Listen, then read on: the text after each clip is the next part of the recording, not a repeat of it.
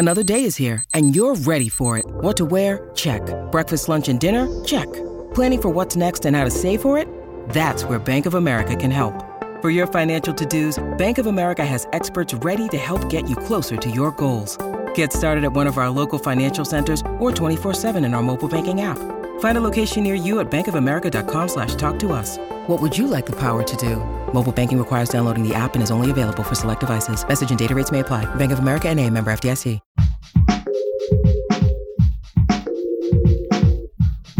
What if you could become a better person, not by working harder, but by taking one small step a day? And not because you're a bad person now, but because there's something inside you that's ready for more. How to Be a Better Person gives you one tiny step a day you can take to be the person you want to be. My mission? To help you live your best life. Hi, and welcome, with a special shout out to anyone listening for the first time or for the first time in a long time. It's great to have you here. I'm Kate, your host and author of the book How to Be a Better Person. This podcast is inspired by the book, but it contains all new content. So if you want 401 more ways to be a better person, pick up How to Be a Better Person wherever books are sold. This week on the podcast, we're talking about how not to burn out when you're working from home. So many of us are working out of our abodes now instead of going into an office. And we've been doing it for long enough that it could be getting pretty old right about now. Also, working from home requires many different skills than working in an office. And just like any muscle that you use consistently over the long term, those skills may be feeling pretty fatigued. Let's see what we can do to keep you from getting all the way burned out, or if you're already there, to lighten the load. Today's big idea is that you have to get over this idea that your house needs to be tidy in order to be able to get work done. Specifically, that you become okay with letting dishes sit in the sink. For so many reasons, including this important one. There are just so many of them. With more people home all day, eating all their meals at home, the dishes are just relentless. They are like the ocean. Just when you think you've stemmed the tide, here comes another wave. Dirty dishes are so relentless, in fact, that if you feel like you need to stay on top of them, you won't get any work done and you won't get any rest. Plus, keeping the house reasonably clean all day can be a major distraction from doing the work that's important but maybe scares you a little.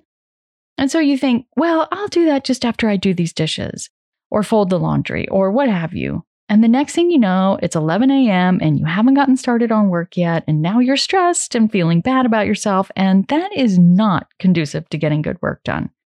And my most important point today is your self worth is not tied to how tidy your kitchen is. I like Marie Kondo as much as the next person, but if you're tidying up all the livelong day, you're not going to be changing your life. You're just going to be tidying. Please let this in when I say you are not a bad person if you have dirty dishes lying around. To lighten your load, prevent burnout, and save time and energy for doing the work that's going to make you feel truly accomplished, here's my rule that I suggest you adopt do the dishes only once a day. That means you're going to have to let them accumulate. So be it. I tidy up the kitchen in the mornings, but so I don't let it eat up my whole morning, I only do it as long as it takes to make a cup of tea. So while the water is heating up and then while the tea is steeping, it's probably about eight minutes total. When the tea is ready, I'm out of there. And then I don't think about dishes until I'm making dinner, when I put any that have accumulated during the day, the piles and piles of them, let's be honest, into the sink so that I have counter space for cooking. Then my husband does the dishes after dinner, anything he doesn't wash, like a pot that needs soaking or dishes that won't fit in the dishwasher, I take care of the next morning while the tea steeps. That means unless you walk in my house in the few minutes between when my tea is ready and the first person eats breakfast, my kitchen is messy. So be it. Honestly, this is why I chose a farmhouse style sink because it is wide and deep, and when it's filled with dishes, you can't necessarily see them in there. So, next time you get a say in what your kitchen sink looks like, remember that hot tip go wide and go deep. Your tiny assignment for today is to take a step back and try to contain your dish doing to one or at most two particular times during the day. and to put some sort of boundary around that time so that you don't spend so much time on it that you then feel stressed about the work that you weren't doing.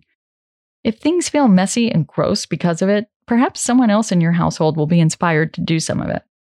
And if dishes are something that you fight about with your partner a lot, check out my blog post, How I Stopped Hating My Husband and You Can Too, which I wrote in 2013 and continues to be my biggest source of web traffic by far. It's about how I changed the way I felt about the dishes and my relationship with my husband improved as a result. Just Google how I stopped hating my husband and you can too. You need the and you can too to have it show up right up top, and you will see it. Come back tomorrow when I'm sharing a work from home tip that's good for your mental health, your physical health, and your creativity. Thanks for listening to How to Be a Better Person. Our theme song is Left for Deadish by Junior85. The podcast is mixed by Sound Advice Strategies. If you liked what you heard in this episode, share it with someone you think would like it too. Your voice matters. Also, How to Be a Better Person has an official newsletter that sends the past seven episodes, a sneak peek of the week ahead, and one well chosen meme to your inbox every Saturday morning. Sign up at beabetterpersonpodcast.com and click on Get Podcast News. I also love to hear from listeners. I mean, I love it. Send me an email by clicking on the Contact Kate button at beabetterpersonpodcast.com. Tweet me at Kate Han, K A T E H A N, or find me on Instagram at Kate Hanley Author. I look forward to connecting with you.